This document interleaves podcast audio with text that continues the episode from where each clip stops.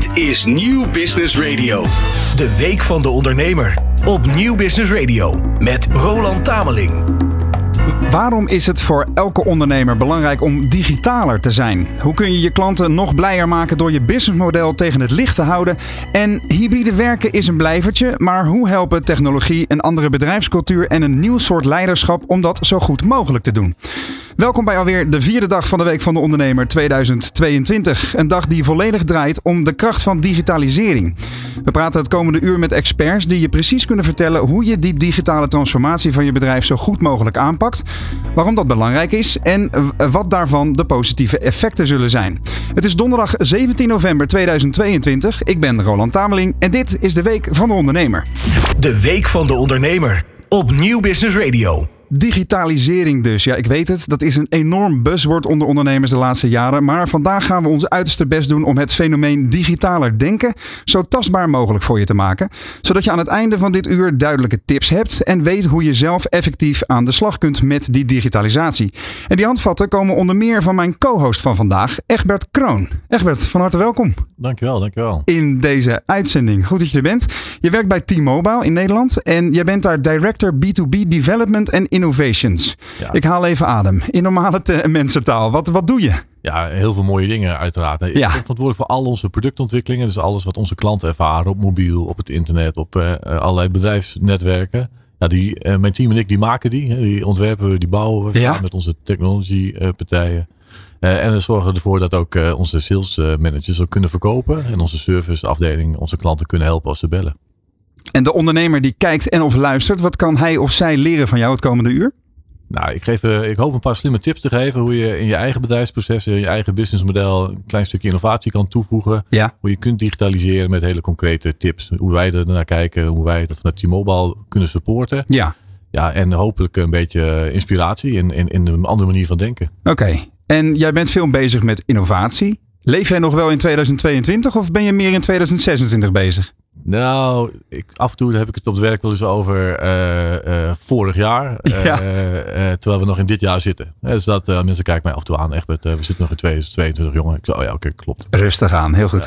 Ik vind het ook, ook altijd belangrijk om de mens achter de professional te leren kennen. Daarom beginnen we zoals altijd met vier prangende vragen. En ik vraag je om die zo snel mogelijk te beantwoorden. Het leukste aan mijn werk vind ik? brainstormen. Oké. In mijn carrière heb ik het meest geleerd van? Cursus time management waar ik niet naartoe ben gegaan. Oké, nou ben ik benieuwd uh, hoe dat in elkaar zit. Het lastigste van mijn werk vind ik? Uh, in 2022 blijven. Mijn missie is pas geslaagd wanneer? Als onze klanten het over ons hebben als een innovatieve partij die ze echt helpt. Kijk, Mooie antwoorden. Ik uh, uh, hoor dat we meer dan genoeg hebben om over te praten het komende uur. Straks hoor je in deze uitzending ook Michiel Hogeboom van Business Models Inc. Hij legt je uit waarom het zo belangrijk is om vooruit te kijken en je businessmodel op tijd te digitaliseren. Ja, dat is dus echt een ding. En we praten met Shanna Bosmans, de Chief Hybrid Officer van Microsoft, over trends en de toekomst van hybride werken. Alle reden dus om te blijven kijken en luisteren naar dag 4 van de Week van de Ondernemer. Dit is de Ondernemer live. Dit is de Week van de Ondernemer. Eerst gaan we even, zoals elke dag, kort het ondernemersnieuws eh, doornemen. Eh, ditmaal van donderdag 17 november. Egbert, ik kijk ook even eventjes naar jou eh, in eerste instantie. Is jou al iets opgevallen in het ondernemersnieuws van vandaag? Nou, heel eerlijk gezegd, ik, vanochtend heb ik opgestaan, broodjes gesmeerd voor de kinderen, kinderen naar school gebracht. Ja. vanaf half negen zat ik in de auto te teamsen. ja. En het gaat over innovatie in sms-land. Ook dat bestaat. Dus ik heb eigenlijk nog helemaal geen tijd gehad om iets van ondernemend nieuws te volgen. Oké, maar je zou zeggen dat jij aan alle kanten aanwezig bent in, het, uh, in, in de IoT, hè, de, de digitale transformatie van, van uh, manieren van werken. En dan heb je het over SMS. Dat voelt toch een beetje als 2002 voor mij. Ja, ja, ja. Dus, ooit een, een, een grote filosoof zei: de medium is de message. En eigenlijk wat je ziet is dat je door de komst van WhatsApp en Teams en alle plekken waar je maar berichten krijgt, ja. is de waarde van SMS omhoog gegaan. Vroeger was een sms gewoon een beetje vluchtig. En nu is een WhatsApp vluchtig. En als je een sms krijgt, hey, een sms. Het is vast belangrijk. Meteen urgent, ja. ja en je Heel ziet goed. het vooral in zakelijke toepassingen als uh, uh, authenticatie in apps. Maar ook een afspraakbevestiging voor in het, in het ziekenhuis of voor monteurs. Dus die waarde van sms is eigenlijk best groot. En, en, en het bevestigen en beveiligen van uh, interacties ja. Is sms eigenlijk nog een heel betrouwbaar middel. Nou, ik hoop dat de redactie meeluistert, want dit is volgens mij alweer een, uh, een headline voor straks op de ondernemer.nl. Ander nieuws. Winkelpersoneel heeft sinds de coronapandemie vaker te maken met scheldpartijen en agressie door klanten. Tijdens corona reageerden die klanten hun frustraties over het verplicht dragen van mondkapjes en afstand houden in winkels soms af op die werknemers. Maar sindsdien die situatie er niet, uh, niet meer is, is die situatie er niet heel veel beter op geworden vanwege sterke prijsstijgingen en verslechterde economische uh, situaties. Al dus bestuurders van vakbonden FNV en CNV. En dan, Internetten via het bestaande glasvezelnetwerk kan over een aantal jaren zeker 20 keer zo snel als nu. Dat moet koren op jouw molen zijn ook, uh, Egbert. Zeker, een filmpje downloaden kan dan binnen 2 seconden in plaats van 1 minuut zoals het nu gaat. Straks kun je dus een hele serie downloaden in 3 seconden, zegt een woordvoerder tijdens een demonstratie van de snelheid van de toekomst. Die snelheidstest is uh, gedaan met een up- en downloadsnelheid van bijna 20 gigabit per seconde. En ik ben daar niet heel erg in thuis, uh, Egbert, maar wat is op dit moment gebruikelijk? Ja, ik denk de meeste ondernemers, de meeste mensen thuis zitten ergens tussen de 100 en de 500 ja. uh, mbit. Ja. We hebben nu over gigabits. Dus je ziet nu die gigabits uh, langzaam komen en de relevantie daarvan wordt ook steeds groter. Ja, ik begreep dat zo'n hoge snelheid van 20 gigabit per seconde nog nooit eerder is vertoond in Nederland. Dus technisch is het nu al mogelijk. In de nabije toekomst wordt gezegd zijn deze hoge snelheden beschikbaar voor consumenten en ondernemers. Ondernemers in het midden- en kleinbedrijf rekenen de gestegen kosten voor bijvoorbeeld grondstoffen vaker door aan hun klanten in vergelijking met grote bedrijven. Dat meldt het CBS. Zes op de tien ondernemers geven aan dat het verhogen van de prijzen de belangrijkste manier is om kostenstijgingen van grondstoffen, energie en bedrijfsmiddelen te compenseren. Ook proberen ondernemers kosten te, be te besparen, onder meer door werkprocessen te stroomlijnen. En ook dat uh, uh, ja, grijpt mooi terug op het thema van vandaag, digitalisering. Daar kunnen we het straks nog verder over hebben. Een vijfde van de MKB'ers geeft namelijk aan dat ze daarmee bezig zijn tegenover een derde van de grote bedrijven. Nou houdt de digitalisering jou ook uitgebreid bezig, uh, Egbert. Um, het, dat stroomlijnen van die processen, kun je daar uh, even aangeven hoe belangrijk dat is? Nou, ik denk essentieel. Hè? Wat je aangeeft, kosten moeten omlaag. Maar je, naast de kosten heb je ook gewoon personeelstekort. Ja. Hè? En we hebben nog best veel processen in allerlei bedrijven die handmatig zijn. Van monteurs die op uh, bezoek komen bij mensen thuis. Mm -hmm. Uh, tot, uh, nou ja, neem bijvoorbeeld ProRail uh, spoorwegen die bevriezen. waardoor ze mensen op pad moeten sturen om die te ontdooien. het zijn allemaal processen die lopen. En als je daar ook maar een klein stukje in kunt digitaliseren. Ja, dan bespaart het gewoon heel veel effort. En dan kun je uiteindelijk ook een veel betere klantervaring gaan bieden. Ja, om nog even het, het woordenboek goed in te vullen. De definitie van digitalisering, wat versta jij daaronder? Ja, dat is een mooie, een mooie vraag. Het is, het is eigenlijk een bestaande een bestaand proces of een, een, activiteit die je doet ja. op een andere manier doen. En dan over het algemeen online zou ik zeggen. Uh, waarbij je ja, de klant of je, of je medewerker uh, op een andere manier interacteert met het, ja, met het proces. En wat is het doel daarvan dan? Snelheid, uh, voorspelbaarheid, gemak ook. Heel veel gemak, zeker voor Mhm. de klant. Uh, asynchroon is een mooi woord, maar uh, vroeger moest je formulieren invullen of moest je bellen met iemand. Mhm. Nu kun je s'nachts uh, dingen doen met een bedrijf. Ik kan s'nachts bankieren. Vroeger moest ik naar een bank toe om dingen te regelen. Nu kan ik dat doen wanneer ik wil. Ja. Biedt nog veel meer kansen voor de toekomst natuurlijk. Onbeperkt, denk ik. Ja? Waarom is die focus op digitalisering zo belangrijk voor ondernemers dan? Denk jij? Want wij spraken eerst eventjes uh, na aanloop van deze uitzending samen. En toen hoorde ik jou zeggen, joh, digitalisering was voor veel ondernemers lange tijd ja, leuk en interessant. Maar je noemde het nu echt urgent. Wat is dan het verschil? Nou, we begonnen denk ik met ooit de e-commerce boom. Iedereen heeft een website ja. nodig. Nou, heel veel bedrijven. Lekker webshoppen. Lekker webshoppen, dingetjes bestellen. Maar nu zie je door, door personeelstekort, door kostenstijging, door vooral ook klantverwachting. Ja. Uh, nou ja, als ik naar mezelf kijk, ik ben aan het overwegen om van bank te wisselen, omdat ik de app van de bank, uh, van de concurrentbank, beter vind dan die van mezelf, omdat Mhm. mm. ik daar meer kan doen. Uh, het helpt mij in, in, in ja, mijn digitale bankzaken regelen of regelen, dingen betalen met name ja. en overzicht. Hoe heb je ontdekt dat die andere app beter is dan? Mijn vrouw. Oké, okay. ja, ja, ja. Dat moet je altijd geloven natuurlijk, ja. Je vrouw moet je altijd geloven, heb ja. ik geleerd. Ja. ja. Ook al heeft ze ongelijk. Maar goed, dat is dus een van de momenten waarop je, waarop je ziet, hé, hey, uh, daar is een andere partij heeft de digitalisering wellicht beter onder controle. En dat is dan het moment waarop je denkt, hé, hey, hier moet ik op ingrijpen. Ja, want klanten die, die, hè, die zijn op basis van Netflix of Amazon, uh, zijn ze gewend aan een bepaalde ervaring. Ja. En als je dan bij een bedrijf komt die je niet die ervaring geeft, En ergens anders is het wel. Dan is het makkelijk switchen. Zeker in de digitale wereld. Dus de, de merkloyaliteit neemt ook af daardoor. Mhm. Juist omdat innovatie zo'n, zo'n uh, ik wilde zeggen dealbreaker kan zijn, maar juist het tegenovergestelde. Juist een dealmaker. Een deel mee, ja, ik denk voor steeds meer mensen wel. Voor mij persoonlijk uh, zeker. Ja. Ik mag graag voorop lopen, maar ja, uh, je merkt gewoon, gemak dient de mens. Ja, dan kan ik me voorstellen dat je als ondernemer zit te kijken of zit te luisteren. Dat je denkt, ja, leuk digitalisering, maar ik heb nog veel meer zaken op mijn to-do-listje staan vandaag. En ik moet nog de hele middag teamsen straks. Waar begin ik met digitalisering? En hoe weet ik waar ik op de juiste plek begin? Ja, het is belangrijk om niet in de periferie van je business te starten. Dus niet aan de randen, eh, want daar krijg je vaak geen budget voor. Mhm. Dus je business case voor digitalisering zit vaak in je, in je kern van je bedrijfsproces. Daar waar het grootste probleem is. Ik begin ook niet met de technologie, maar begin met welk probleem heb je. Mm Neem bijvoorbeeld van, van, de, van ProRail met die spoorwegen. Ja. Uh, ja, die dingen die bevriezen, die wissels. Ja, dat leidt tot heel veel ellende. Mensen kunnen niet meer reizen, treinen staan stil. de NPS van de klanten die zakt omlaag. Ja. Een daadwerkelijk probleem om op te lossen. Uh, begin bij dat probleem. Zoek je problemen op in je businessmodel, in je bedrijfsproces. Maar het voorbeeld dat je net geeft is, is heel tastbaar en heel, heel praktisch eigenlijk. In de, in, in de zin van dat het elke dag voorkomt in het leven van, van je gebruikers. Maar het is juist iets wat niet digitaal voelt. Hoe kan digitalisering daar dan juist de doorbraak maken? Ja, dat vind ik het mooie van, van fysieke bedrijven of ja. bedrijven met een fysiek product. Er zijn dus sensoren gemaakt door een partij die plakken ze op die spoorrails. En die geven aan, hey, deze rails is aan het bevriezen. Hier moet je wat doen. Dus handelen. Ja, dus hoef je niet mannetjes uh, met een, uh, weet ik wel, een verfbrander op pad sturen om het ding te ontdooien. Of met een kan hete koffie. Ja.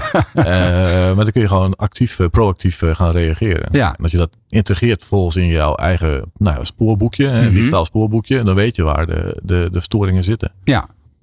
Ik hoor je dus eigenlijk zeggen dat veel ondernemers denken dat digitalisering een hele make-over van je bedrijf eh, behelst. Hè? Maar het tegendeel is eigenlijk waar. Je kunt dus echt met, met, met kleine elementen beginnen. Dat, dat adviseer je dus ook. Ja, zeker. Eh, en, en heel veel optimalisatie zit eigenlijk gewoon aan, aan, wat, ja, aan de linkerkant van je businessmodel. Het gaat over hoe, wat is mijn kostenstructuur, hoe is mijn mhm. operationele structuur, welke machines gebruik ik.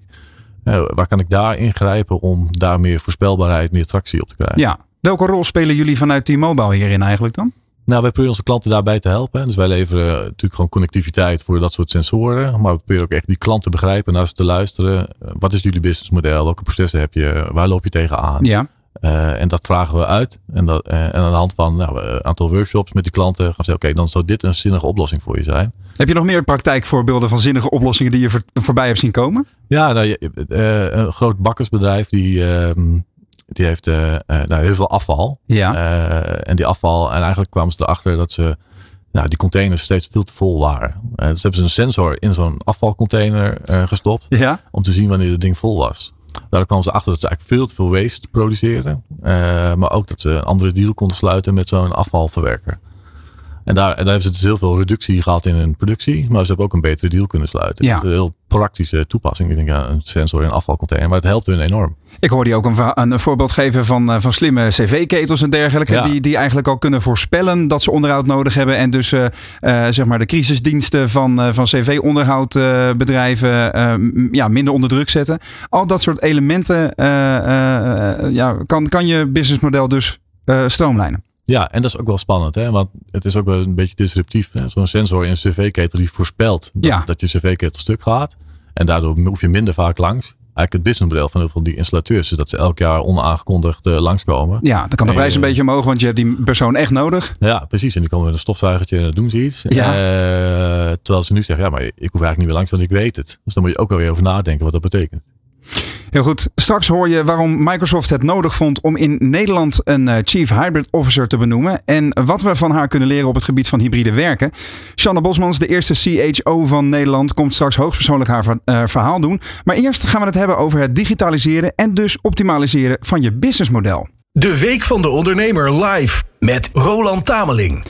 Tijdens deze vierde dag van de Week van de Ondernemer 2022 ligt onze focus op digitale transformatie. Dat heeft aan de ene kant alles te maken met een modernere manier van ondernemen. Maar het kan zelfs betekenen dat je het businessmodel van je bedrijf op de schop moet gooien.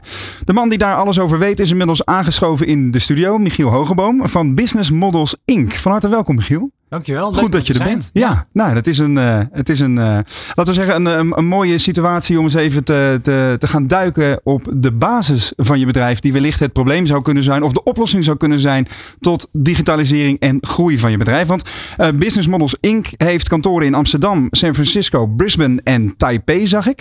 En jullie hebben dus een business gemaakt van het verbeteren van businessmodellen, toch? Ja, dat klopt. Hoe werkt dat?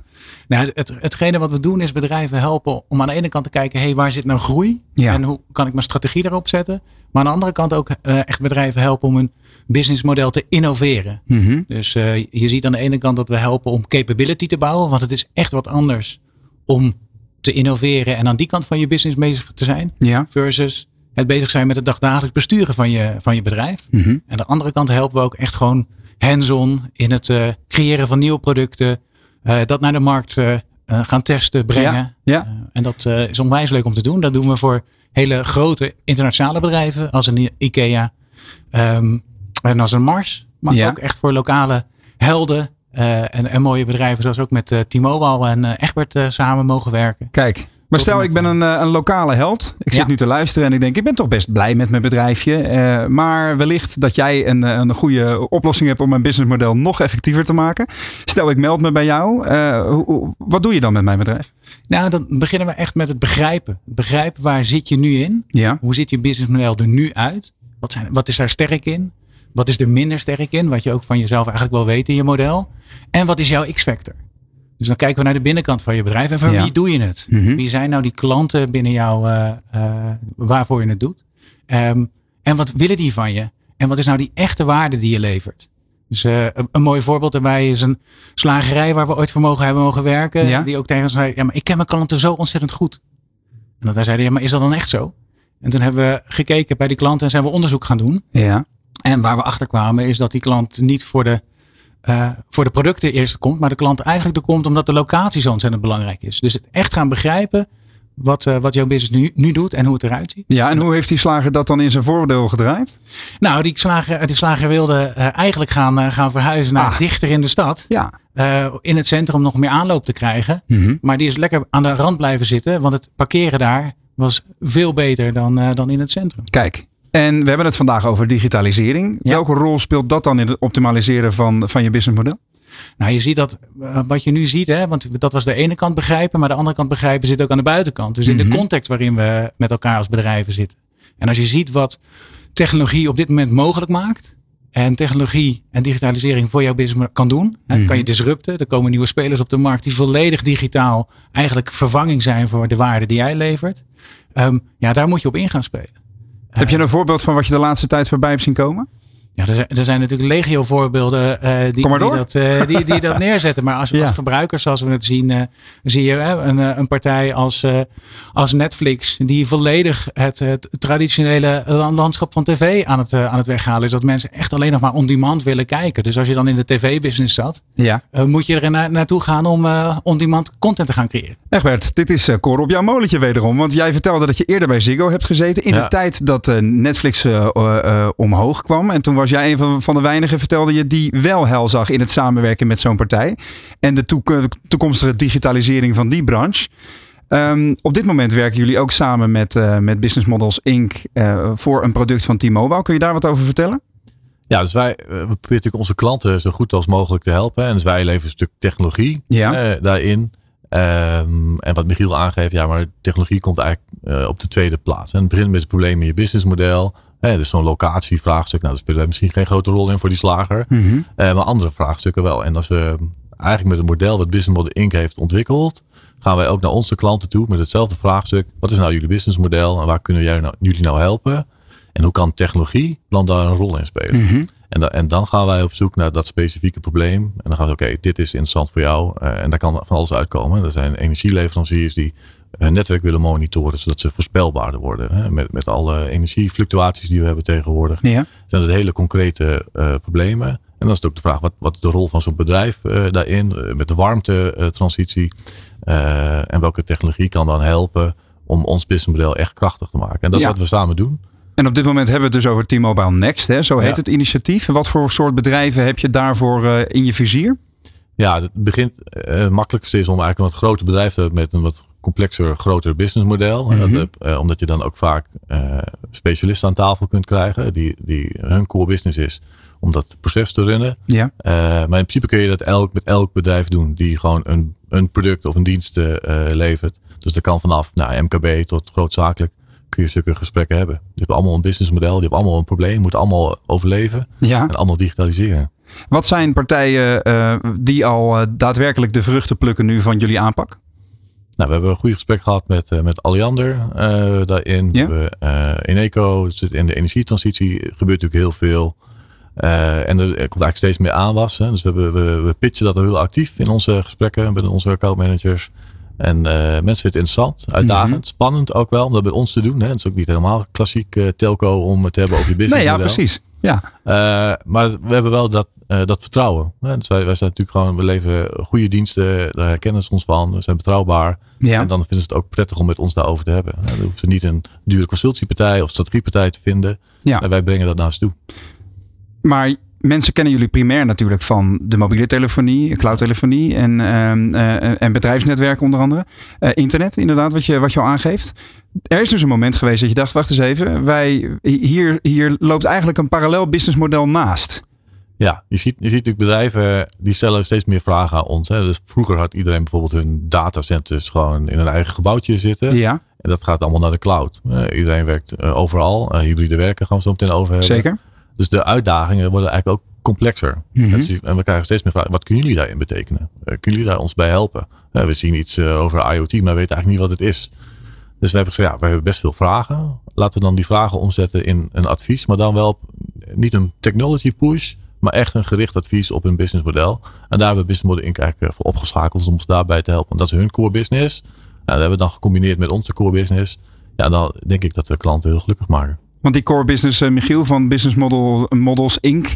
Um, dat is dus het uh, tegen het licht houden van mogelijke uh, extra inkomstenbronnen eigenlijk ook wel. Ja. Zo zou je het ook kunnen zien wat ja. T-Mobile Next natuurlijk doet voor T-Mobile. Het is echt een andere toegevoegde business aan, aan waar het bedrijf groot mee geworden is.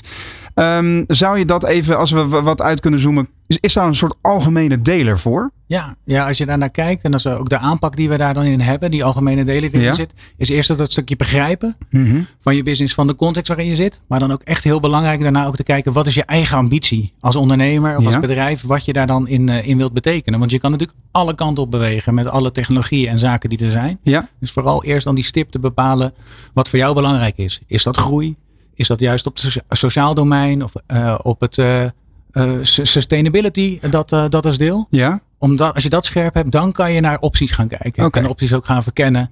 Eh, en wat wij in geloven is dat je dan meerdere opties naast elkaar moet zetten. ja, En met die opties eh, naar buiten moet gaan om te valideren. Zit die waarde er echt? precies. En dan zie je heel vaak dat je denkt, ah, dat is de klant. Maar dat het toch weer verandert. En dat je dan ook die, eh, de aanpassingen gaat doen. Om als je dat scherp hebt, dan echt te gaan schalen en een plan te maken om dat echt eh, te gaan bouwen in je business. Ja, wat is opmerkelijk. Jij zegt eigenlijk, je moet eerst naar jezelf gaan luisteren. Maar Egbert zegt, je moet juist naar je klanten gaan luisteren. Ja, en ik denk, de, de, de combinatie is beide. Ja. Want eh, het zit eerst in het begrijpen voor wie doe ik het nu en, eh, en wie ken ik daarin. Ja. Maar daarnaast moet je ook die eigen stip op de horizon zetten. wat jij, waar jij dan het verschil wil gaan maken. Ja. En Egbert, vanuit eh, T-Mobile Next eh, eh, zoeken jullie ook heel bewust de confrontatie in positieve zin op met jullie klanten. Hè? Ehm, onder andere in het, het stadion van FC Utrecht in, in Utrecht. Ja, je, je verwacht het niet. Nee. Ehm, eh, maar hoe zit dat in elkaar? Ja, wij noemen dat ons T-Mobile Innovation Center. Ja. En Dat, wat we daar doen is eigenlijk een combinatie van inspiratie op, op innovatie. En ook gewoon vertellen van de producten die we hebben. Die gewoon de problemen van vandaag oplossen. Mhm. Ja, dus we hebben er allerlei gave dingen staan. We hebben daar een holobox eh, staan. Dan kun je jezelf als hologram eh, eh, projecteren. Nou, Dat scheelt een hoop reistijd. scheelt zeker een hoop reistijd. En dat Ik heb vanmorgen twee uur in de file gestaan. Dat had een hoop gedoe geschild. Nou, zeker. Dat hadden we hier met jouw hologram kunnen Ja. zitten. Maar Maar, goed, maar dat, dat inspireert eigenlijk enorm. Oké, dit is dus mogelijk al qua technologie. En als je dat dan oppakt en dan toepast eigenlijk op het bedrijfsproces van zo'n van zo'n klant. ja. Hè, want hoe zou je dit nou toepassen in, in jouw communicatie? Oh ja. Hè, dan kun je ineens hele nieuwe businessmodellen ontdekken. Dus we hebben er allerlei geinige gadgets eh, eh, ook liggen en nieuwe technologieën. Nou, dat- sorry als ik je even onderbreek, maar die geinige gadgets is volgens mij ook va- vaker wel een struikelpunt op het vlak van digitalisering voor veel ondernemers. Want de, het nice to have en need to have is, is best wel lastig om het kaf van het koren te scheiden. hè. Hoe adviseren jullie om dat te doen? Nou ja, wij noemen dat ook wel eens bolted on. Dat je eigenlijk gewoon in een bestaand businessmodel er een of andere stuk technologie tegen aanplakt. Ja. En dat je dan eigenlijk niet hebt gekeken naar die waarde, wat het, uh, wat het daadwerkelijk of aan de achterkant van je businessmodel of aan de voorkant van je business. Maar laten we zo'n holobox eens even, even gebruiken. Waarom zou dat relevant kunnen zijn voor een onderneming? Nou, één, één voorbeeld is op afstand uh, communiceren. Maar als je uh, digital signage pakt als business, hè, dus die schermen langs de kant van de weg, ja. overal. Ja, als je een holobox neerzet, heb je een hele andere ervaring ineens. Dus voor, voor de marketing en reclame business is dat super interessant. We hebben gesprekken, of ze hebben gesprekken met het gevangeniswezen van kunnen we niet op een andere manier mensen met elkaar laten interacteren. Je zou een etalage kunnen maken met holoboxen. Waarbij Ja. je dus gewoon real-time catwalk streamt uit Parijs in de etalage van je merk hier. Ah, precies. Dus als je nadenkt over je eigen businessmodel en je ziet die technologie en je hebt iemand met een beetje creativiteit erbij, dan zie, je, on, zie ik althans onbeperkte mogelijkheden. Ja. Als je het maar toepast op je eigen businessmodel. En dat is denk ik wat Michiel noemt het bolted on. pak het op, bekijk het eens, beschrijf het eens zorg dat je een goede brainstorm mensen erbij hebt. Mm -hmm. En dan uh, ja, komen er echt hele grappige dingen uit. Ja, want je zou denken dat dat soort innovaties vooral een beetje voor de lol uh, uh, is. Maar uiteindelijk blijkt het dus um, letterlijk tot leven te kunnen komen. Ja, en wat je wel ziet is dat het komt heel vaak uit een soort technologiebehoefte. Dat ja. is ontstaat. Hè. Een sensormaker maakt een mooi product. Vooral denkt hij. en dan blijkt vaak dat na het aantal iteraties het businessmodel wat hij het ooit voor bedacht heeft totaal anders is. Het eerste businessmodel voor deze holobox was eigenlijk uh, in de, ja, voor begrafenisondernemers om nog een soort afscheid te kunnen nemen uh, van, ja, van de overledene. Ja, ja. Maar nu is dit een heel ander businessmodel. En dat is natuurlijk het leuke. En als je ze kunt helpen met dat denken, ja, dan kun je ook, ook dat soort ondernemers echt vooruit helpen. Ja, tof. We gaan straks nog uitgebreid door over andere innovaties van de toekomst. Maar Michiel, jij maakt straks ruimte voor de volgende spreker Zeker. in de studio. Ik wil nog graag even bij jou grasduinen. Um, wat volgens jou, uh, als uh, toch wel iemand die voorop loopt in, uh, in de digitalisering van bedrijven um, en hun businessmodellen, wat, wat komt eraan? Ja, wat er, wat er aankomt is dat je toch echt ook wel ziet dat je de, de eindklant gewoon zo ontzettend verweven is met die uh, uh, technologie in zijn, uh, in zijn privéleven. En dat Ja. je ook ziet aan die kant dat hij daar zo ook door wordt gepusht. Dat dingen seamless kunnen zijn, dat dingen echt snel kunnen gaan. Dat je dat ook um, moet gaan inrichten op dezelfde manier binnen, binnen bedrijven. Mhm. En als je daarmee achterblijft, dan zal je echt gaan zien dat, dat ze ik hoorde net een, een voorbeeld dat echt denkt aan overstappen richting een, een andere, andere bank. Ja, dat dat echt ook uh, dan gaat gebeuren. Gewoon op die gebruikerservaring op Ja. die kant. Het tweede wat je daar ook echt in ziet is dat het vertrouwen, echt het digitaal kunnen vertrouwen van een merk wordt ontzettend belangrijk. Kunnen mensen door alleen maar digitaal met je te interacteren echt dat vertrouwen uh, krijgen. Ja. En het derde is toch ook echt uh, security. Uh, de zekerheid. Ja, je ziet steeds meer dat ook de criminelen richting uh, online verschuiven. Ja. Hoe kan je nou echt ervoor zorgen dat jij je bedrijf goed veilig uh, en, en stevig dichtzet aan die kant. Ja. Uh, maar dan wel weer die seamless experience kan, uh, kan blijven behouden. Dus volgens mij is de conclusie van dit gesprek in ieder geval: uh, zorg dat je goed met jezelf praat als ondernemer. Zorg dat je vervolgens goed met je klanten gaat praten om, om te klankborden met hen. En uh, vervolgens zo snel mogelijk en vroeg mogelijk beginnen. Absoluut. En ook echt zien, wat ben ik aan het doen? Ben ik mooie gadgets aan het bekijken en alleen maar aan het neerzetten? Of ben ik echt met waarde bezig voor mijn klant in het huidige model? Of kan ik echt volledig naar een uh, digitaal model gaan als een Coolblue die echt een markt daarmee heeft, uh, heeft veranderd? Dus Ja. ook op die verschillende niveaus echt bezig zijn en uh, inrichten, maar echt in contact met de klant. En opnieuw een hele goede Sinterklaascampagne dit jaar, moet ik zeggen, toch? Hartelijk dank, uh, Michiel Hogeboom van Business. Uh, je bent business designer bij Business Models Inc. Goed verhaal. Zo dadelijk hoor je en zie je Shanna Bosmans in de studio. Zij is de Chief Hybrid Officer van Microsoft in Nederland en weet alles over de kansen en de toekomst van hybride werken. Maar eerst duiken we nog even dieper in op die digitale innovaties, want uh, daar zitten we nu lekker in met mijn co-host van vandaag, Egbert Kroon van T-Mobile. De Week van de Ondernemer staat vandaag in het teken van digitalisering. Over de kansen die het digitale maken van je bedrijf biedt, praat ik verder met co-host van dienst Egbert uh, Kroon van T-Mobile. Egbert, jij richt je voor T-Mobile in Nederland onder andere op innovatie. En daar hebben we het net al even uh, uh, over gehad, maar ik, ik wil er graag nog wat dieper op induiken. Welke innovaties en trends op het vlak van digitalisering zijn, jij, zijn jou de afgelopen jaren het meest bijgebleven? Nou, wat Michiel net aangaf is eigenlijk wat wij dan de, de consumerization van B2B noemen. Gezondheid. Ja, dank je. mooi woord, een mooi telco woord. Ja. Maar eigenlijk gaat het over dat, dat mensen zich gedragen als consument. Dus die verwachting die ze hebben van Netflix, van Amazon, van al die online diensten, Coolblue. Ja. ja, die moet je terug vertalen naar je eigen bedrijf. En uh, dat is denk ik een hele belangrijke. En we hebben het heel vaak gehad over artificial intelligence, wat er nou echt is. Het is mhm. heel breed. Maar ik denk in combinatie met uh, het, het slim maken van je bedrijfsprocessen. En daar niet alleen maar meten, maar ook actie uh, op plotten. Uh, wat ik net aangaf, voorbeeld van, van de NS. Maar zo zijn er veel meer voorbeelden te verzinnen. Waar je iets meet in je bedrijfsproces en daar een actie aan koppelt. En dat je dat door een machine, met machine learning heet het dan, ja, ja. laat voorspellen. Ja, dat zijn denk ik grote trends. Hè. Dat is hele ja, voorspelbaarheid in je onderhoudsprocessen. Dat zie je nu. En, als laatste denk ik ook wel de ja, voice, voice assistance. Ja. en dan als een kanaal voor bedrijven. Hoe bedoel je dat? Nou, het is, nu heb je thuis een smart speaker of niet. Daar kun je tegen praten. Je krijgt het tegenwoordig als je bedrijven belt in je, in je zogenaamde IVR, je, je, stem, je belcomputer. Ja. Daar kun je steeds meer intelligentie aan koppelen. Ik denk dat CarClass bijvoorbeeld, kun je via een stemrobot, mm kun je eigenlijk een afspraak maken. Dus als je me duidelijk articuleert, dat is wel belangrijk. ik wilde uh, zeggen, sommige werken beter dan anderen. Dat klopt. Maar, die, maar die ontwikkeling die gaat best snel. En uh, uiteindelijk moet je denk ik als bedrijf ook gewoon inzetten als, nou, als een marketingkanaal. Dus je kunt, je kunt daarin adverteren, maar je kunt daar ook interactie met je bedrijf laten mm -hmm. uh, hebben.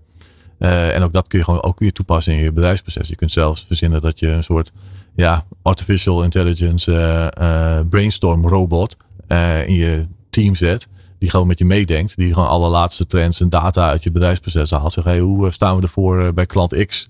Een brainstorm-robot. Ja, ja, dat is een persoonlijk ideetje die ik heb, die mij helpt. Waar gewoon, die, die gewoon alle data uit de wereld bij elkaar trekt. En uit je eigen bedrijfsprocessen. Dus uit je ERP, CRM, whatever, wat je allemaal mee hebt. Ja. En als je dan een gesprek hebt in een brainstorm, hij af en toe gewoon een suggestie doet op basis van de data die beschikbaar is dat vergroot je horizon natuurlijk ook heel erg. Want eh, als ik zelf kijk naar de, de brainstorms die wij hebben in het creatieve vak waarin wij zitten, dan zou je af en toe heel graag willen weten wat er nog meer wordt gemaakt op de wereld en of dat succesvol is en, en, en of dat wellicht ook te spiegelen is naar de Nederlandse markt. En dat geldt natuurlijk voor, eigenlijk voor alle soorten bedrijven. ja, dat klopt. En dan moet je soms een dure consultie inhuren die je dan iets vertellen wat je zelf ook uh, had eh, kunnen vinden als je goed bent in Google. Ja.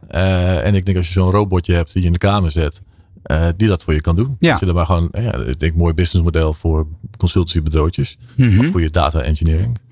Het is ook wel interessant. Jij gaf net aan uh, dat je toch wel een, een, bepaalde visionair bent, zou ik maar zeggen. Toen jij bij Ziggo zat hiervoor, uh, zag jij de, de, de on-demand platforms opkomen. Hè? De, de, de Netflixen van deze wereld.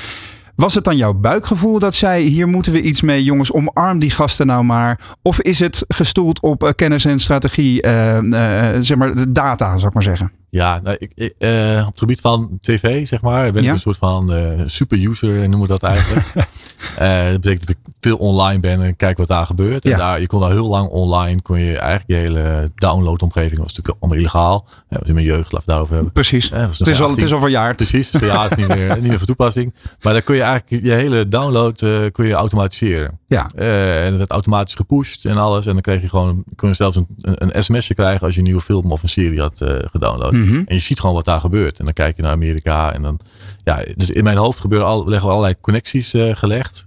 ik lees veel. Ik, ik, ik vind het interessant om dingen te zien. Ik kijk veel rond. Als ik bij een bedrijf kom, kijk hoe is hier de wifi geregeld. Trek af en toe een deur open, wat daar gaat. Mhm. En dan probeer ik dat eigenlijk gewoon mee te nemen, te vertalen. En zeg, ja, dan leg ik connecties. ik denk, ja, dan is dit een logische stap. Ja, en dat gaat soms wat snel voor, of soms gaat het vaak best wel wat snel voor mijn collega's. Dus ja. wat, kom je hier nou weer bij? Ja. En dat is ook een beetje mijn persoonlijk ontwikkelpunt. Om dat dan weer, hè, dus wat vind je lastig in je bedrijf? Ja, het goed uitleggen, mensen meenemen. Uh, en daar een toepassing voor vinden die, waar je vandaag wat aan hebt. Ja, voor de duidelijkheid, jij werkt nu bij T-Mobile. Daar ben je Director B2B Development and Innovations. Dus je richt je voornamelijk ook op de zakelijke markten. Ja. Hoe scheid jij zelf dan het kaf en het koren wat wel is wat uh, eens wat zou kunnen zijn? Een, een, uh, een innovatie die potentie heeft en waarvan je denkt, ja, dat is vooral voor de leuk? Ja, het, leuke van mijn rol is dat ik en echt de operationele ellende uh, mag oplossen die onze klanten vandaag ervaren. Ja. Dus dat geeft heel veel inzicht in de problemen van nu. Ik spreek ook heel veel met onze sales en account managers, die ook gewoon vertellen, de klant heeft hier behoefte aan. Uh mhm. -huh. En ik spreek heel veel buiten met alle technologiepartners. En ik probeer dat met elkaar te combineren. Maar wat ik ook doe, is gewoon experimenteren. Uh, wat Michiel net aangaf, je moet eigenlijk een soort prototype maken, dat live brengen, kijken hoe klanten daarop reageren. En dan gewoon iets doen. We hebben net een businessmodel gelanceerd waarin wij ja, met, met een aantal data checks ja. mensen kunnen verifiëren wie ze zeggen dat ze zijn. En dat bieden we aan. Heel low-key, geen grootschalige implementatie. Mhm. Weinig investeren. En het werkt. En dan, kan je, dan hebben we een probleem gevonden. en dan kun je daarop schalen. Ja, ik wilde net zeggen, ehm, proberen is vaak ook uh, een kostenplaatje waar veel ondernemers niet op zitten te wachten. Uh, je kunt niet zomaar met hagel schieten, want je weet nooit of, de, of de prooi blijft liggen, zo gezegd. Um, dus ik ben nog wel even benieuwd naar een, een, een, instrument om te weten wat nu wel of niet nuttig is voor je bedrijf. Kun je nog, nog meer inzoomen op, ja. dit is de focus die ik moet hebben? Ja, dus de, nou, stel je hebt een idee hè, voor een probleem in je bedrijf. Ja. Um, wat ik dan doe, ik maak eigenlijk een papieren prototype. Dus ik heb, doe een aantal aannames. Van nou, ik denk dat klanten hierop zitten te wachten. Ja. Uh, en dan voordat ik het begin te bouwen en heel veel geld in investeer, maak ik een papieren prototype. Nou, zo zijn we bezig met een businessmodel die gaat over andere diensten dan telco-diensten aanbieden. Ja. Dus ik heb gewoon kaartjes gemaakt met al die diensten van parkeer uh, uh, of van laadpaal tot aan plant as a service. En ben ik met die kaartjes ben ik gewoon ondernemers gaan spreken. Ik zeg nou, leg nou eens een kaartje neer van wat jij denkt dat is zinnig voor mijn bedrijf. En Ja. dan ook aan, dat zou ik wel bij T-Mobile willen afnemen. En met die gesprekken, is, nou, het kost niks. Hè, misschien 100 euro aan uh, printpapier bij de repro. Mhm. Uh, gaf, gaf het heel veel inzicht. En dan heb je gewoon gesprekken en doe je interviews. En dan kun je heel makkelijk, eenvoudig eigenlijk je, je idee toetsen in de markt. Ja, het klinkt in eerste instantie niet heel relevant om, om zeg maar zo uh, ver weg te zijn van wat je eigenlijk, uh, waar je eigenlijk goed in bent. Maar dat, dat biedt dus juist een mogelijkheid tot uh, verse inzichten, begrijp ik. Ja, want niks geeft zoveel inzicht als het gesprek met de klant. Hè? Want Mhm. we leven allemaal vol met aannames wat die klant zou willen. Maar geen één klant, zeker ondernemer niet, is hetzelfde. Ja. Die hebben allemaal uh, hun eigen problemen, hun eigen vraagstukken. We proberen natuurlijk oplossingen te vinden die voor iedereen van toepassing is. Maar wel, de ondernemer vind ik wel, moet wel voelen dat het voor hem op maat gemaakt is. Ja. Wat voor antwoorden krijg je op dit moment dan met, met dat soort gesprekken? Waar zitten mensen op te wachten de komende jaren? Of waar zijn ze mee bezig? Ja, ze, uh, nou, wat Michiel gaat veiligheid. Hè? Dus Ja. het gevoel dat ze veilig willen ondernemen. Bereikbaarheid is voor ons natuurlijk key. hè. En dan heb je het voor de duidelijkheid over cybersecurity. Ja, dus de, ja. de, de feitelijke technologische beveiliging van je producten. Ja, dus ehm, heel veel aan eh, ondernemers denken dat, eh, nou ja, oké, ik mij kan niks gebeuren, maar Mhm. toch vindt het wel spannend. Je hebt natuurlijk ransomware tegenwoordig. Ja. Eh, je, hebt, eh, nou, je devices hangen al in de cloud. Die, die koppelen ze aan wifi-netwerken overal waar ze zijn. Dus ze voelen wel dat er, ze voelen wel een soort van angst, maar ze vinden het ook heel moeilijk te vatten, want ze zijn gewoon goed in hun eigen, eigen core business, in hun eigen product. Dus we proberen echt die klanten te adviseren over wat, wat moet je dan beveiligen? Wat kunnen wij doen? Hoe kunnen wij ons netwerk beveiligen voor jou? Zodat je Ja. zeker weet dat als je met ons netwerk verbonden bent, dat dat stukje veilig is. Maar ja, dan gebruiken ze nog Office 365 en dan hebben ze nog eh, ergens in de cloud of zitten ze op de wifi van de buren. Eh, Dat gebeurt allemaal. Hè? Ja. Dus ik heb één klant gesproken zei, nee, voor mij is veiligheid hartstikke belangrijk. En toen vroegen we, ja, wat, hoe ben je eigenlijk verbonden nu? Ja, en ik gebruik nu even het wifi van hiernaast, want eh, ja, dat is even sneller. Want die komt wel binnen op zolder Die bijvoorbeeld. komt wel binnen op ja, zolder. dat Oh, soort ja, praktische zaken. Ja, ja. Ja. Dus dat, dat is echt eh, wat we terugkrijgen. En, eh, ja, en wat wij dan ja, een soort super bereikbaarheid noemen, is van ja, het is zo essentieel dat een klant te bereiken valt, of Mhm. een, een, een ondernemer te bereiken is. Ja. En, en die zitten niet allemaal midden in de stad, dicht bij de antennes van ons. En die zitten, wonen ook in grensgebieden. Of die zitten soms in het bos of diep in de kelders Mhm. eh, hun activiteiten te doen. Eh, en daar bieden we echt vanuit ons netwerk oplossingen aan. Zodat ze eh, snel kunnen schakelen. eh, als ze in een grensgebied wonen bijvoorbeeld. Dat ze snel kunnen schakelen op de Duitse netwerken. Oké. Dat je binnen millisecondes eigenlijk van ons netwerk naar een Duits netwerk kan. Zodat Ja. je, dat je call die je hebt of gesprek wat je hebt niet verloren gaat. Maar het klinkt eigenlijk heel erg alsof de klant die jij nu beschrijft heel erg in het hier en nu leeft. Hè? Zijn problemen of haar Ja. problemen dus eigenlijk ook. Terwijl ik jou hoor zeggen, je moet nu al bezig zijn met wat je straks voor problemen gaat krijgen. Zit daar nog een eh, scherpe verbetering van hoe wij ondernemen met z'n allen?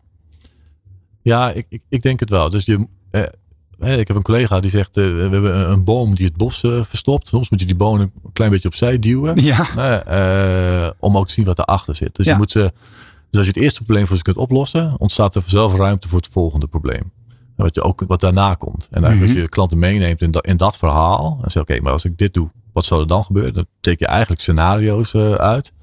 Zeg, oh ja, dat snap ik ook. Maar wel altijd in, in het hoofd van de klant blijven. In het hoofd van die ondernemer blijven. Nooit vanuit het technologieperspectief dat vertellen. Mhm. Oké, je doet nu dit. Je bent nu slager hier. Wat gebeurt er straks? Wat betekent dat er als nou, eh, de online slager is er nu? Of wat betekent eh, de komst van eh, de, de, de vegetarische slager. Mhm. Wat betekent dat voor jou? en dan kun je ze meenemen in dat soort scenario's. Ja, in hoeverre spreken echt verre toekomstbeelden als de metaverse en zo al een rol in, in, in, in jullie, bij jullie klanten? Nou, weinig, denk ik. Hè? Ja? Dus de, de metaverse is denk ik vooral nu nog interessant voor hele grote bedrijven, grote brands, die, die op basis van zogenaamde, ja, met NFT's, non-fungible tokens, Ja. kun je jaren over praten. Eh, waarbij je zo'n virtuele kleding kan aandoen. Dus het is er. Hè? Ja. Het wordt heel veel geld aan verdiend door Nike, door, door, door Gucci, dat soort eh, Mhm. merken. Maar de meeste bedrijven die zijn geen global brand. eh, en zeker in Nederlands. Ik denk dat voor Nederlands bedrijven de metaverse ja, geinig is om te, in de gaten te houden. Maar dat we niet daar direct eh, de, de bakker op de hoek eh, niet zijn brood eh, wil verkopen in Fortnite. Dat zie ik niet. Nou, wie, wie weet is dat wel een interessant businessmodel. Dat, je weet ja, nooit. Dus eigenlijk is jouw tip, houd dat soort lange termijn ontwikkelingen, houd daar de vinger aan de pols, maar ga niet, ga niet proberen daar nu al aan te haken. Nee, ik denk de gemiddelde ondernemer dat gewoon lekker af en toe moet kijken op LinkedIn wat er aan de hand is. En Heel goed. De tijd gaat ontzettend hard, Egbert, in dit uur. Eh, mijn vraag is nu, hoe, hoe zit jij al in, in het gebied van hy- hybride werken? Ja, ik ben ontzettend eh, hybride. Nee, maar de, eh, vanochtend. Dus ik Ja, je net, zei al ik- onderweg. Ja. onder- eh, vanuit de auto eh, teams. Maar het was wel even eh, eh, schakelen in het begin. ja. Nu zit ik gewoon maximaal twee dagen per week eh, ergens anders te werken dan op kantoor. Maar in het begin, toen, het, eh, toen we massaal naar huis mochten, eh, mochten mevrouw en ik dat allebei. Ja. Ja, toen gingen we even schakelen. Toen hadden we echt, oké, wat heb jij nu een meeting? Ja, ik heb ook een meeting. Oh, wat gaan we doen? Nou, jij dit uur, dan ik dat uur. Nou, toen hebben we heel snel gezegd van, oké, eh, jij de ochtend, ik de middag. Ja. Eh, en uiteindelijk heb je een, dan een model eh, ontdekt wat ook echt werkte met elkaar.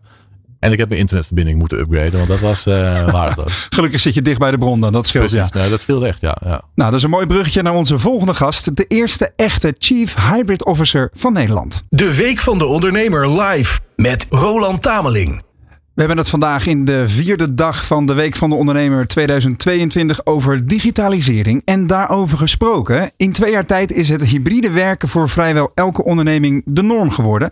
Bij Microsoft hebben ze zelfs een Chief Hybrid Officer benoemd. Shanna Bosmans is de eerste in Nederland die die titel mag dragen. Goedemorgen Shanna, van harte welkom eh, in de studio voor deze Week van de Ondernemer. Dankjewel, dankjewel. Mooi dat ik hier mag zijn. Ja, dat vinden wij ook. Ehm, Even voor de record, wat is wat jou betreft de definitie van hybride hybride werken? Hybride werken is wat mij betreft dat je hè, van elke plek, elke locatie, maar ook verschillende tijden kan gaan werken. Ja. Ehm, en dat je dan echt je werkritme kan gaan inrichten op de manier waarop jij dat wil als individu. Oké, okay, sinds eh, Twee. Eh, wat is het, april 2022 eh, volgens mij, als ik me niet vergis, ben jij Chief Hybrid Officer bij Microsoft. Om dat eh, even tastbaar te maken, wat doe je dan precies? Ja, ik hou me bezig met hybride werk en de toekomst van werk binnen. Microsoft. Dus hoe gaan wij dat zelf doen en nog beter omarmen. Ehm, maar ik ga er ook over in gesprek met, met organisaties, partners en klanten om, om te kijken hoe zij dat kunnen doen en hoe we van elkaar daarin kunnen leren. Maar het creëren van een optimale werkomgeving, dan heb je er dus enerzijds thuis en eh, eh, anderzijds op locatie. Dus of dat nou op het kantoor is of ergens in een restaurant onderweg.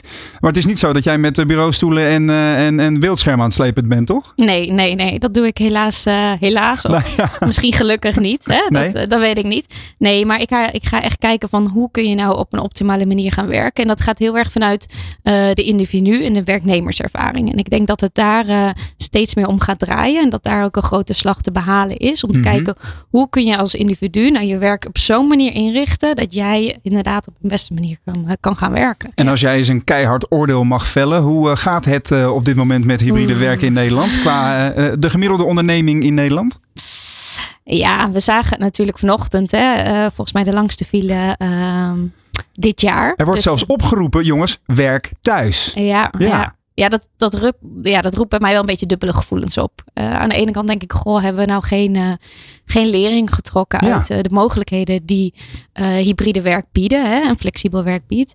Aan de andere kant laat het ook wel zien dat er ergens of vanuit leidinggevende een soort behoefte is om de werknemer terug te halen naar het kantoor. Die Ja. dat op soms een iets wat dringend, dwingende manier of vragende manier doet. Ja. Aan de andere kant denk ik ook dat wel bij de werknemer een soort wens ligt eh, voor die sociale interactie. En Ja. hoe kan ik toch wel ook eh, af en toe mijn collega's zien. En eh, ja, daar de balans in vinden is denk ik de uitdaging. Ja. Er zijn zelfs nu ook al grote partijen die een tegenovergestelde ontwikkeling aanzien komen of voorspellen. Dus die, die bij wijze van spreken zeggen dat jij binnenkort weer een andere functie. Ehm, die zeggen dat hybride werken eigenlijk een tijdelijke oplossing is, omdat het moest tijdens corona. Maar dat wij van nature toch een beetje uh, gewired zijn om zoveel mogelijk bij elkaar te zitten. Hoe zien jullie dat? Um, ik geloof ook wel dat we vanuit natuur uh, naar elkaar toe trekken. We zijn sociale dieren, dus ik snap ook dat daar een interactie nodig is en dat we het ook fijn vinden om dat samen te doen. Um, echter zie ik de mogelijkheden van hybride juist heel erg om je werk te gaan optimaliseren en echt op de manier te doen dat jij dat wil. Hè. Uh, ik weet niet uh, hoe het voor de luisteraars is, maar de ene die zegt ik doe mijn focuswerk graag op het kantoor, want ik heb een chaotische thuissituatie. Ik zit met um, huisgenoten of met de kinderen die om me heen rennen. En ik ga juist naar het kantoor daarvoor. Mhm. Aan de andere kant zijn er ook mensen die zeggen: Ik heb een heerlijk thuiskantoor. Als ik focuswerk wil doen, dan uh, blijf ik een middagje thuis. En dan klap ik daar mijn laptop open en, uh, en ga ik vanuit huis werken. Ja, Egbert, ik kijk even naar, naar jou voor de situatie bij T-Mobile in Nederland. Hoeveel mensen maken deel uit van jouw team? 55. En hoe heb jij de verdeling tussen werk en thuis, uh, of uh, werk en thuis, is dus eigenlijk hetzelfde tegenwoordig. Hoe heb je dat, uh, dat afgesproken? Ja, we hebben eigenlijk per team hebben ze dat onderling afgesproken. Wat, wat vind je als team prettig? Hè? Want uiteindelijk moet je met elkaar als team samenwerken. Hebben we mm -hmm. afspraken voor gemaakt, hebben opgeschreven op een mooie whiteboard. wanneer zijn we samen? Wanneer zijn we thuis? Nou, sommige ja. teams hebben gezegd, wij zijn één keer per maand met z'n allen op kantoor. Andere teams zijn we één keer per week.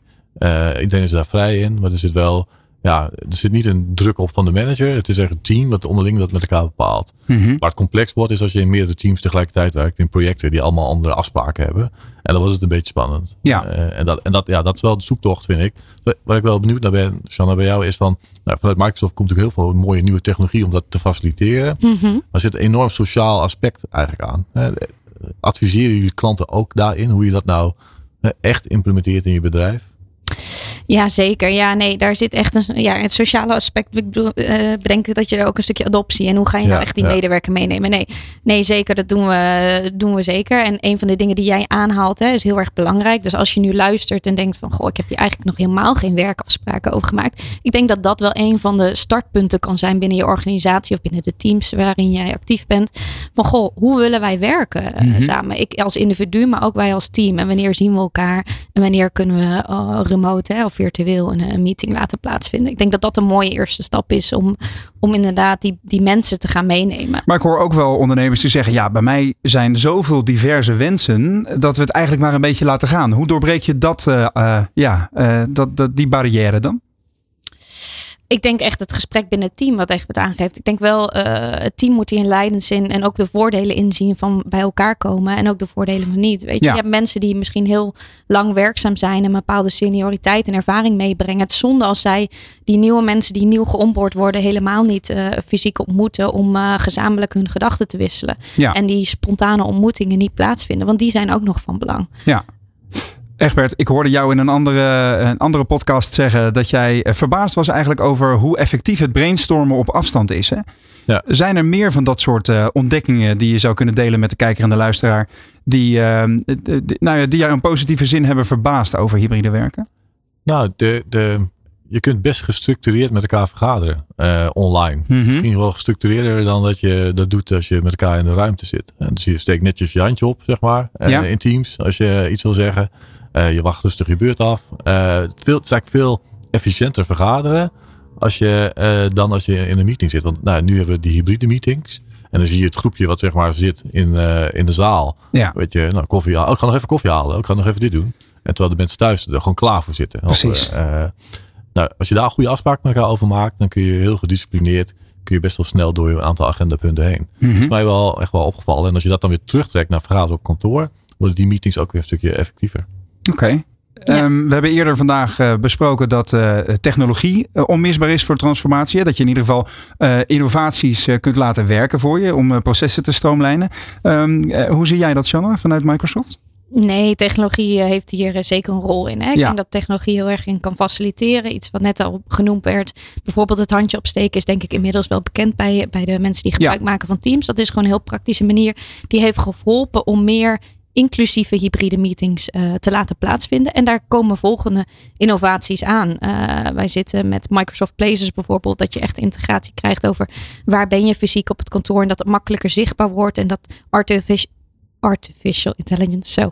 Je gaat helpen, ja, AI makkelijker. ja, gaat helpen om uh, ruimtes te bepalen voor je vergadering, et cetera. Weet je, adviezen mhm. gaat geven. Ik denk dat dat, technologie kan daarin uh, zeker een rol spelen. Maar ook bijvoorbeeld, ehm, waar Egbert net aan refereerde, als je een hybride meeting plaats laat vinden. Ja. Hoe kun je dan voor zorgen dat zowel de mensen thuis als de mensen op het kantoor op een gelijke manier betrokken wordt? Dat ligt deels aan de menskant. Dus hoe maak je mhm. inderdaad, hè, hoe faciliteer je een goede hybride meeting?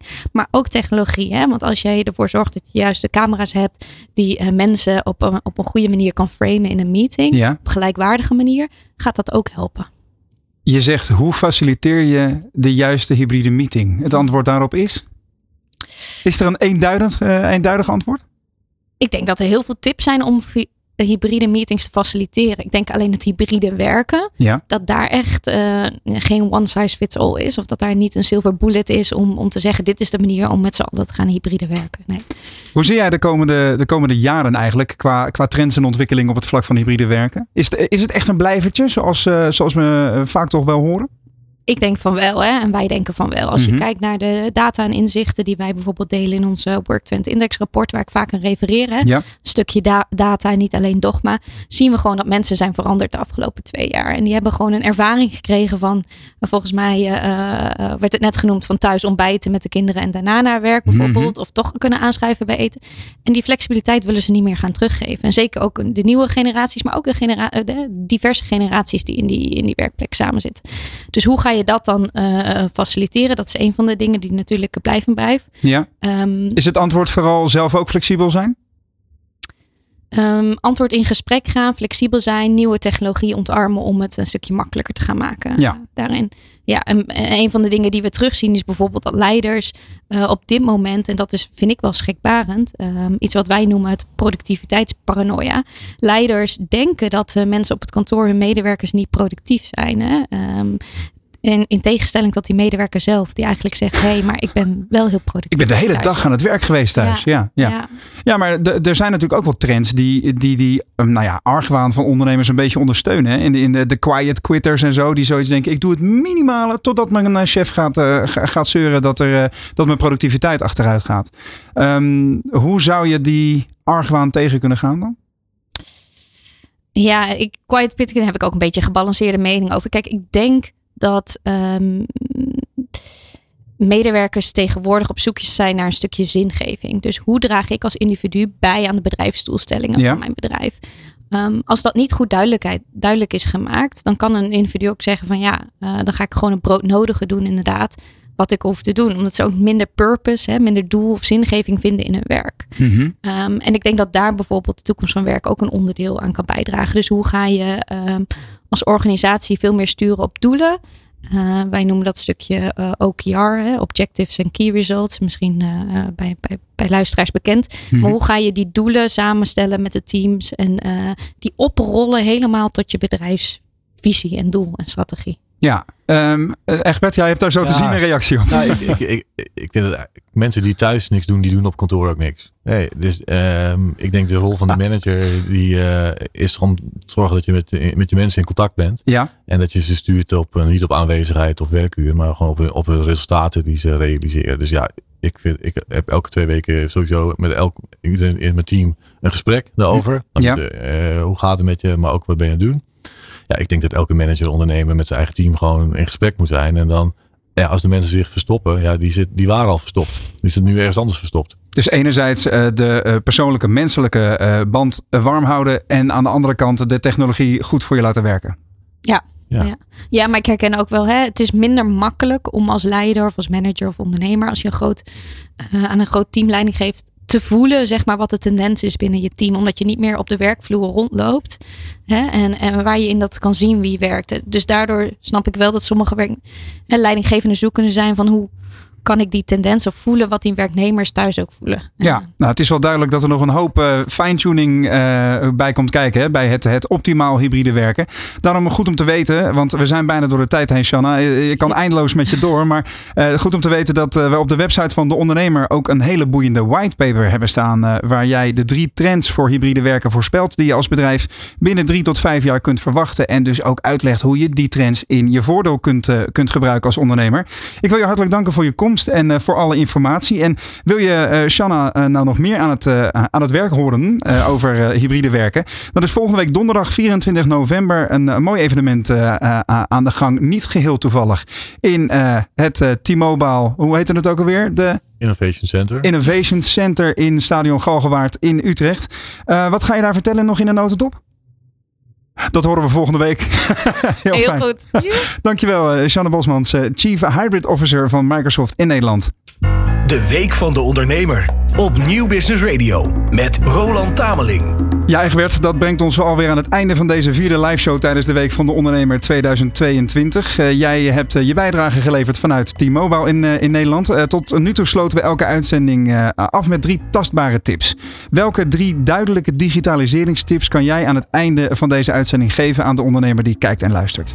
Ja, ik, eh, ik denk dat we heel veel hebben gehad over begin bij jezelf. Ja. Kijk naar je, naar je eigen processen, je eigen businessmodel en pak, die, pak de klantverwachting uh, daarbij. Dus ik denk dat dat heel concreet is. Dat is één. Uh, andere is, uh, ja, kijk naar buiten. kijk om, om je heen wat er gebeurt. Welke digitaliseringsvraagstukken zijn er, of welke oplossingen zijn er. Pak dat op en neem dat dan mee naar de eerste ontdekking die je hebt gedaan. Ja, en punt drie? Ja, doen. Gewoon doen. Gewoon echt beginnen. dat is volgens mij nog steeds gewoon de basis van ondernemen. Hè? Dankjewel voor je aanwezigheid en al je, je inzichten die je hebt gedeeld vandaag. Mooi verhaal. En uh, jij thuis uh, bedankt voor, of op kantoor. Hè? Het is maar net waar je bent. Um, bedankt voor het kijken en luisteren. De Ondernemer Live wordt deze eh, week mede mogelijk gemaakt door onze partners ING, ASR, Visma en T-Mobile. Nog veel meer ondernemersnieuws lees je natuurlijk op deondernemer.nl. Mocht je deze uitzending willen terugkijken, dan kan dat via die website en ons YouTube Terugluisteren kan via Nieuw Business Radio en je favoriete podcastplatform. Morgen sluiten we de Week van de Ondernemer 2022 op feestelijke wijze af op de vijfde en de laatste dag. Dan hoor je opnieuw een uur lang live de beste tips en trucs, uh, uh, trucs voor ondernemers. En reiken we onder meer de Freelancer of the Year, kortweg de FOTI Awards uit. In samenwerking met ZZP Nederland. Die wil je niet missen, dus graag tot morgen. Dit was De Ondernemer live. De Week van de Ondernemer op Nieuw Business Radio.